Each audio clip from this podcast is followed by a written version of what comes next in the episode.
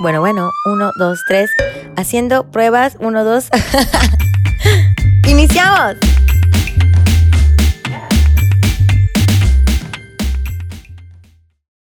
Hola, mis queridos chaparritos y chaparritas. ¿Qué han tocado hoy?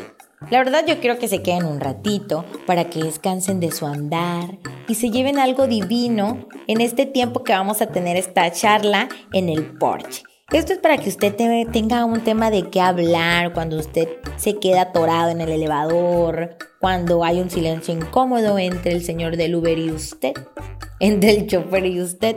La verdad que donde sea, pero que usted tenga un tema muy interesante de qué se pueda hablar. Mi nombre es Teresa Arceta y hoy voy a hablar acerca del amor después de los tiempos de COVID. ¿Por qué? ¿Por qué este tema? La verdad es que el amor ha sufrido cambios, o más bien la forma en que nosotros o la sociedad experimenta, vive, siente el amor no es la misma. Porque definitivamente hay un antes y hay un después de cuando hay una guerra. Un antes y un después eh, cuando eh, salen todas estas de la tecnología o todos estos avances en la comunicación, la forma de expresar y de tener el amor pues cambia.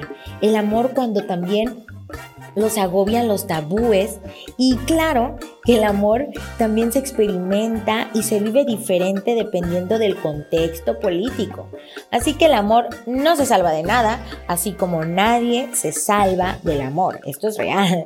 El amor en esta ocasión o más bien al amor en esta ocasión, le cayó el chahuiscle, porque ese virus redondito, bonito, verde, con piquitos, bien bonito, vino a acercarnos de más con personas con las que convivimos. Pero ojo, siempre hemos convivido de manera diferente. Por ejemplo, encerrados ahora con tus papás, con tu hermano, con tu mamá, con tu papá.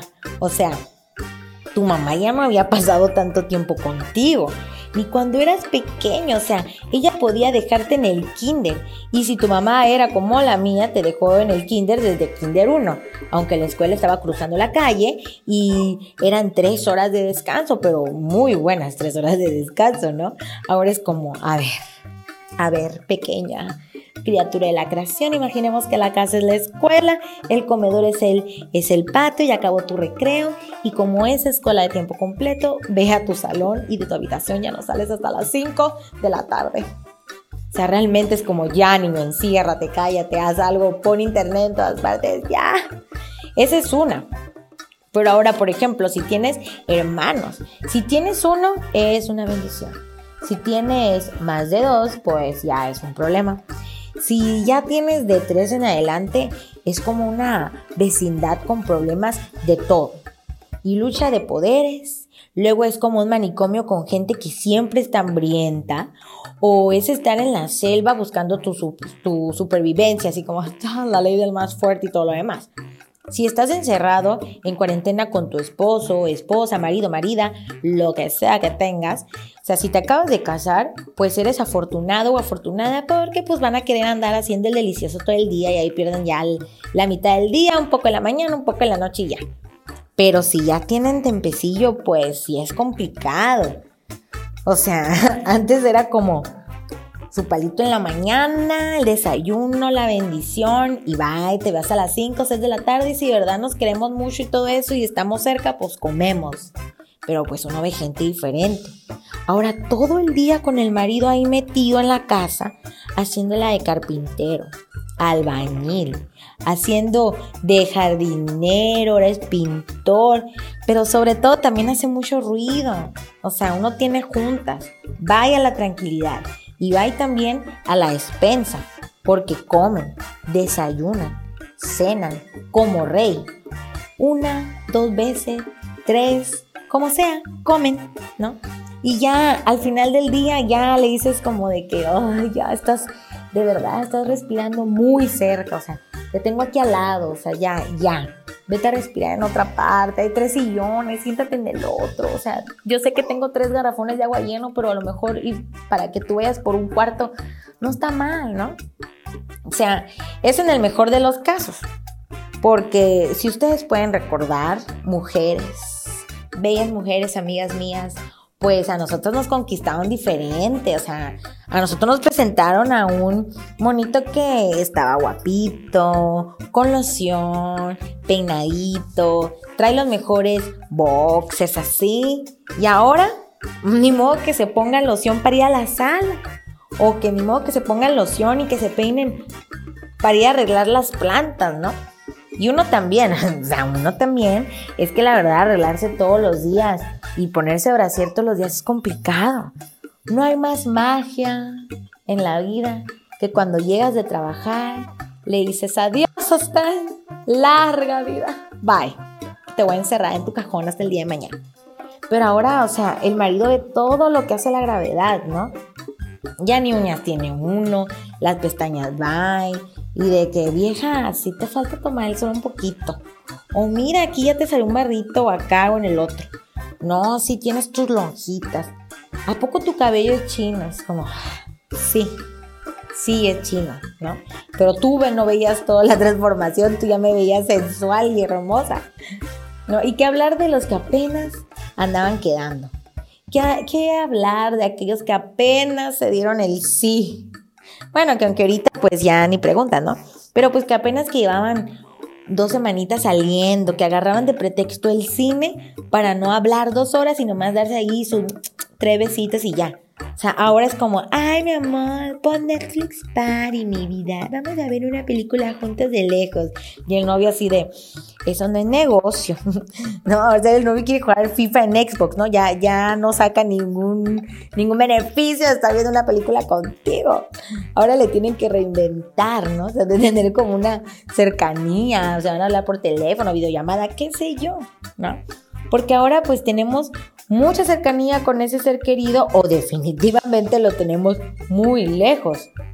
Y ahorita al amor le afectan factores que pues realmente hacen que el amor siga siendo amor o que siga siendo el amor que nosotros creemos que es.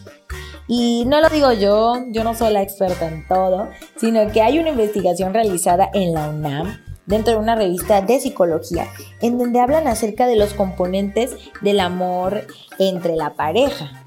Y en esa investigación menciona a diferentes psicólogos que tienen sus teorías de cómo se compone el amor. Yo les voy a dar mi interpretación, ¿verdad? Con respecto a lo que dicen estos tres psicólogos. El primero es Eric Fromm, que es psicoanalista y psicólogo social, que él califica el amor como un hacer productivo por parte de quien lo vive. Es decir, que todo sale, de, pues de la persona que ama, ¿no? La persona que crea el amor y demás. También está el otro psicólogo que es fenomenólogo, Rubin, es un fenomenólogo danés, que menciona que el amor eh, es el origen de tres factores. Uno es el eros, que es la atracción física. El segundo es el storge, que es la amistad y compañerismo. Y el tercero es el ludos, que es amor como un juego. Y hay otra perspectiva que la verdad me pareció muy interesante, es la de Sternberg, de Robert J. Sternberg que es psicólogo estadounidense, que nació el mismo día que yo, el 8 de diciembre, pero él de 1949, que es un investigador muy famoso de la inteligencia humana, que incluso obviamente como los dos anteriores, tienen su propia teoría del amor y todo el rollo, nos dicen que el amor se compone de tres cosas, ¿no? La intimidad, la pasión y el compromiso. Y aquí viene algo importante, algo que voy a citar, que para mí es el boom de todo esto, que, por ejemplo, eh, la intimidad es caracterizada por el sentimiento de proximidad y conexión en una relación. Harta proximidad ahorita, ¿no? O sea, coronavirus, harta proximidad o nula proximidad y ahí va la conexión. Luego, la pasión es el componente responsable para la atracción física y sexual por el romance y el antojo de estar juntos. O sea, juntos las 24 horas al día. ¿O cómo haber atracción física y sexual si no te ve? O, por fin, la decisión y el compromiso se refiere a la certeza de que el ser amado tiene las ganas de mantener la relación a largo plazo. O sea, si lo estás corriendo de la sala cada instante, o sea, qué largo plazo, ¿no? O si no conoces mucho a la persona, o sea, qué largo plazo. O si las acciones que hace la persona no piensas vivir con ellas a largo plazo, bye. Entonces, esas, esas cuestiones o esto que, que mencionan los, los psicólogos en esta investigación, me parece eh, muy certero y muchas cosas que involucran para que nosotros podamos seguir creciendo este amor, ¿no? para decir, oye, amar no solamente es, ay, lo amo porque me lleva al parque o porque me lleva a cenar, me lleva a eso, me, lleva al otro, sino que son factores que si uno se tambalea, tambalea el otro o si falta esa chispa o si no hay esa conexión o si no hay ese juego, pues van, ¿no? Y es por eso que a uno les dicen, o cuando van a, a terapias de pareja, de que reinventen el amor y cosas de esas, ¿no? O sea, ustedes imagínense todo lo que estamos experimentando dentro de nuestras casas. Así que van, a pasar a dos cosas, ¿no? O el amor se hace más fuerte y genuino, o definitivamente vamos detectando que no era tan fuerte la atracción y cada quien por su lado. O sea, yo he visto por internet, por ejemplo, que mencionan de cómo le estarán haciendo aquellas parejas que dicen que están juntos por los, juntos o que viven juntos por los niños sea, buena reflexión, o sea, es como te voy a ver todo el día. Una de dos, como hay esta proximidad, a lo mejor se vuelven a enamorar, ¿no? Porque a lo mejor ya descubrió que pues sí le gusta dormir al lado de su mujer o ya la ve como mujer. Entonces, son dos cosas que pueden pasar con esto del coronavirus. ¿no? Y además, también pueden descubrir la parte del sentido del humor el estar un poquito alejados del trabajo pueden como desestresarse un poquito y esta pandemia puede darles muchas primeras veces de todo.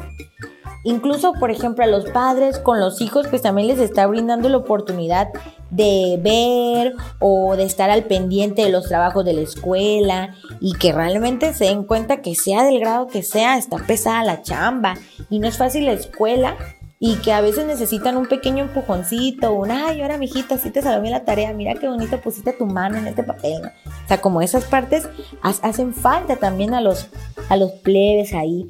Y para los hermanos, pues también descubrieron que pueden hacer las paces para ganar algún turno en algún quehacer de la casa o que pueden hacer acuerdos para que creen, para que puedan estar en silencio al momento de estar tomando una clase o pues que también se den cuenta que sus hermanos son buena onda, ¿no? Y que no solo son unos individuos más que entran y salen del baño, entran y salen del cuarto y que viven en la casa. La convivencia hace también que o nos odiemos o nos matemos pero va a ser algo y espero sea para, para bien, ¿no? Así que hay que esperar, hay que esperar y buscar las maneras de encontrar el equilibrio entre todo eso que hace que el amor sea amor en todas sus expresiones y que este amor siga creciendo, que al contrario no se derrumbe. Hay que tener paciencia, chaparritos. Hay que hacer el amor y no la guerra. Yo sé yo sé que vamos a disfrutar mucho más el amor después de este COVID, después de estos tiempos del COVID después de esta pandemia. Yo creo sobre todo que vamos a, llegar a comprender cosas que no entendíamos de la otra persona con la que ahorita estamos viviendo. También obviamente vamos a, añorar más o vamos a valorar más a los amigos, a este segundo hogar, como les llamamos en a la escuela o al trabajo, porque vaya que extrañamos ahora ese segundo hogar. Eh, ese segundo hogar a veces lo veo como ese equilibrio para que todo lo demás del primer hogar no se derrumbe, ¿no? El hecho de poder tener como una olla express y que sea donde tú puedes sacar como todo tu fuá, el poder convivir con otras personas hace que puedas tener ese equilibrio en tu casa, con tu pareja. Entonces extrañamos ese, ese segundo hogar. Así que es lo que yo les invito, compañeritos. Es mi, mi reflexión acerca de, del amor en, después de los tiempos del COVID. Yo estoy ansiosa de saber qué va a pasar tanto con esta nueva normalidad como les llaman, pero también quiero, quiero saber qué va a pasar con esta forma de amarnos todos juntos de todas las formas que tiene de expresarse el amor. Y bueno, antes de despedirnos, yo quiero comentarles que en mis redes sociales, específicamente en el Instagram, estuve haciendo algunas peticiones para que me puedan compartir pues alguna música que yo les pueda dar aquí, recomendación para que la puedan escuchar en este tiempo que tienen libre y que lo pongan mientras que hacen sus actividades en su casa, mientras que hacen ejercicio, comida o mientras simplemente están ahí a gustos en su sillón. No puedo poner la canción, obviamente, pero yo sí puedo darles la recomendación y de quién me la envió. Eh, la canción es Tatú y es de Rouse Alejandro, que la verdad está muy padre. Eh, eh, puede ser como momento de que puedan descubrir si su pareja tiene algún tatuaje que no les haya dicho o algo por el estilo y que digan, oh, sorpresa, siempre hay algo más bajo el sol. Así que muchas gracias a mi amiga Paloma, que espero que esté escuchando este podcast, por esta recomendación de la canción. Me gustó mucho, yo la escuché, espero que ustedes puedan escucharla también y que me cuenten qué les pareció este tema.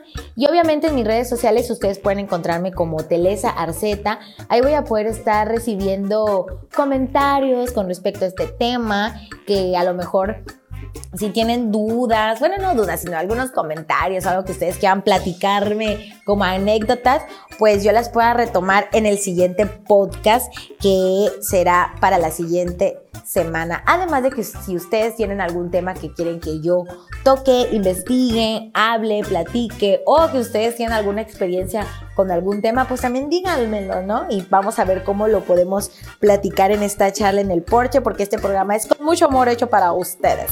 Así que yo ya los dejo seguir su camino y pues pueden seguirme en Instagram como Telesarceta. Yo tengo un abrazo gigante para todos ustedes y aquí se los mando. Yo me despido. Esto fue Charla en el Porche. Bye.